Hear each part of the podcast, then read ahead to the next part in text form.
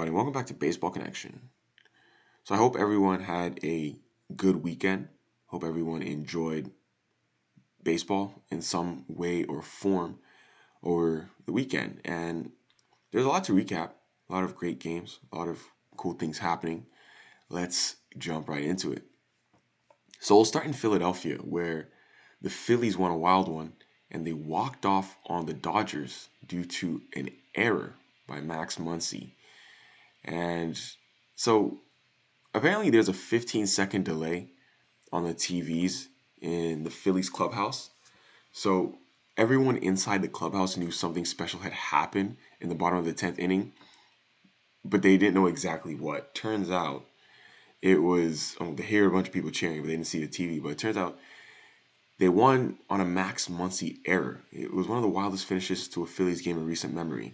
They had Roman Quinn on second and Garrett Stubbs on third with two outs in the 10th inning and they trailed by a run. And they needed Alec Bohm to come through or they would have a 1 and 5 homestand.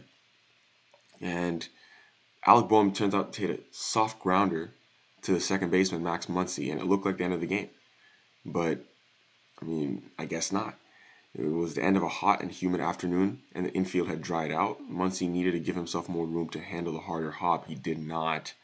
So Muncy booted the ball. It went behind him, and yeah, and then Stubbs scored from third to tie it, and they waved Roman Quinn around as soon as Muncy bobbled it. They waved Roman Quinn around because remember, with two outs, you're running on anything. If you're a base runner and you're just running, you're digging hard. So they wave him around on the bobble. Roman Quinn is one of the fastest players in baseball. By the time the ball reached Max Muncy, Roman Quinn was only a step away from third base.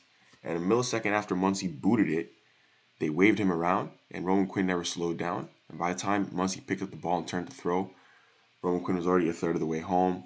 At the time, by the time as like Roman Quinn was sliding in, the throw was coming to, to the plate, but Quinn was safe by by a mile. He slid head first to home plate and won the game. It's the first time the Phillies scored two runs in a walk-off error since 1994. I know that's a very specific stat, but that's just the that's what they're giving us, so we'll take it. But yeah, that's really that's great base running, really good base running by Roman Quinn. His speed saved the day. That's the truth. I mean, when do you ever see that? A bobble at second base scoring two runs? That that can only happen with two outs and a really fast runner at second base. So Phillies get a much needed win there over LA. You know, they, they really needed that. Absolutely. Final score was three to two, Philadelphia. Sorry, four to three, Philadelphia. Let's head over to New York, where the Yankees and White Sox played the Sunday night game. And boos rained down on Tim Anderson each of the five times he stepped in the batter's box on Sunday night at Yankee Stadium. He ended up getting the last laugh. You know, there was a benches clearing incident on Saturday between the White Sox and Yankees where you know, it was sparked because Josh Donaldson twice referred to Tim Anderson as Jackie, calling him Jackie Robinson because there was an article in Sports Illustrated where Tim Anderson called himself that a few years ago. And Anderson thought it was disrespectful, and it led to that issue. Well, yeah, Yankees fans booed TA a lot, and Anderson ended up getting the last laugh because in the eighth inning, of this game. He came out to bat with two outs, his team holding a two-run lead already, and then he he blasted a home run, uh, a back-breaking three-run homer to right field. And of course, as he crossed home plate, he's he's telling fan he's putting his fingers to his mouth, keeping it there, emphasizing that he's trying to silence the crowd, because that's the best way to silence a crowd is you show them how good you are. But Anderson was was was phenomenal three for five with a pair of singles in addition to that home run. It was his major league leading 18th multi hit game of the season, his eighth three hit game. And yeah, it was his fifth homer of the year. But the White Sox looked great in this game. They looked really good. Michael Kopech earned his first victory of the season after flirting with a perfect game until the bottom of the sixth. And although his outing came to an end after he threw seven scoreless innings, allowed only one hit, I mean, Anderson and the White Sox offense put him in a position to come away with that win. And Michael Kopech is a starter now. He You know, I always forget that he was in the bullpen for some time. Now he's in starting rotation. This was the best game of his career. It's easily best game of his career so far. And if he if he keeps pitching like that, I mean, he, he could be an ace in that rotation. Absolutely. But this was actually the second game of the day. It was a doubleheader. It was a second strong start for the White Sox on the day. Johnny Cueto set the game one, set the tone in a game one victory. So the White Sox end up sweeping a doubleheader in New York. The Yankees still do have the best record in baseball at 29 and 12. Staying in the AL East, let's go to Boston where the Red Sox have gotten hot all of a sudden. So Franchy Cordero blessed a walk-off grand slam to extend the Red Sox win streak. Boston got a wild 8 to 4 victory and a four-game sweep over the Mariners to complete a 6 and 1 homestand. The Red Sox have won 5 in a row and 9 of the last 12. And you know, Frankie Frankie Cordero is no longer Franchy Cordero is no longer the big time prospect or big time name that he once was with the Padres. His stock has dropped a lot. The Red Sox actually designated him for assignment last year, just before they're eliminated from the ALCS last October. 29 other teams could have claimed him, but nobody did. And on a memorable Saturday Sunday afternoon at Fenway Park, the Red Sox had to be grateful about that, that he's still with them. At 27 years old, it's not too late for Franchy Cordero to reach some sort of promise that you can kind of see with his impressive skill set, but nonetheless, that, that home run, that grand slam, that's kind of that's the kind of stuff that gets attention in in the front office because it comes in a big spot. You're not gonna you're not gonna DFA somebody who who hits a walk off grand slam. You're gonna give them more at bats. You're gonna or at least you know pinch hit them more in in big situations. Trevor Story stayed hot. He homered yet again on Sunday, and you know he has broken out of his early season malaise, and he is on fire right now. I mean, he yeah, what is that like five home runs in in the series for Trevor Story, five home runs across three games or something three out of the four games. And he has he has woken up. But the Red Sox are on the right trajectory all of a sudden. Six and one homestand, like I said, nine of their last twelve. That's how you that's how you turn things around. That's how you gain gain momentum and and you win games that you're supposed to win. The Mariners, on the other hand, you know, have some have some searching to do. They've fallen into a bad position at 17 and 25. Of course, it's still early, but you know, you just you try to you try to flush it and move on to the next series.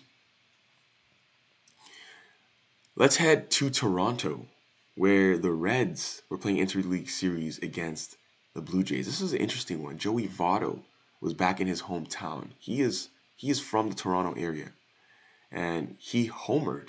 Actually, he homered at Rogers Center to break a tie in the eighth inning putting the Reds up three to two, and it was actually the decisive blow. The Reds ended up winning this game three two. He had his family in the stands, and you know a lot of friends in the stands watching him. I was listening to his interview after the game. He said he grew up 10 minutes away from the stadium. He lives in Toronto in the off season. So proud, proud uh, native of Toronto, making a home run trot in his hometown. That's good stuff. But yeah, the 2022 season. So yeah, the Reds won this game. The 2022 season hasn't been kind to Votto, who you know, who had who has been off to a pretty slow start this year. But we saw him get really hot last summer when he got really hot and ended up with some phenomenal numbers. But this home run he hit in Toronto was actually his first home run of the season, just to give you an idea. But Joey Votto right now, even after this game, he's hitting 141 with one homer and a 496 OPS. Very very slow start for for Joey Votto. But remember last year when he got hot and he went on that tear, he had like a home run in seven consecutive games.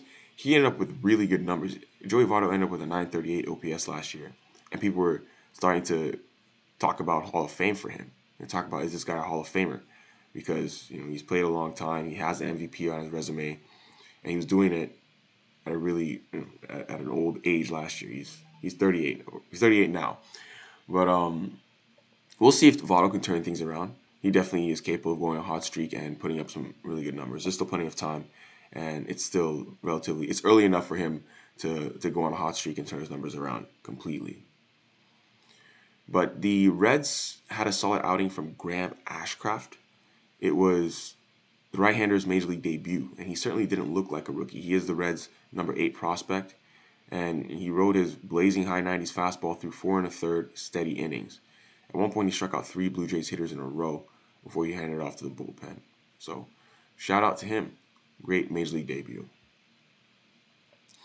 Last but not least, let's talk about the Minnesota Twins. They so they, they played the Royals in Kansas City. They erased a six-run deficit and won this game in the ninth to get their sweep over the Royals. So it was an improbable 7-6 comeback victory. And they were trailing 6 nothing entering the eighth inning. 6 nothing. And they pulled it off somehow.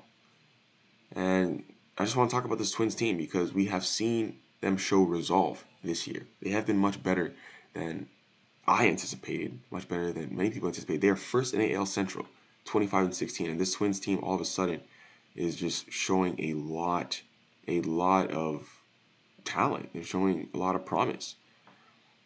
It's just so interesting to me, and you know, as, as we've noticed, the, the big, the big uh, surprise has been their pitching. They lost Kenta Maeda to Tommy John. You know, they traded Jose Berrios. They traded, I don't know if it's Taylor or Tyler Rogers, but the guys who remained have been really good. So they're doing their thing. But the Twins stay hot, sweep the Royals 7 6. I mean, when you have a comeback victory like that, that tells you something special is going on. You're down five, sorry, six nothing in the eighth inning, and you come back and win the game. Special teams do that, and, and the Twins are looking special. So that is gonna do it for today, folks. That is where we stand. If you enjoyed this, please share it with someone who'd be interested, and we'll see you next time on Baseball Connection.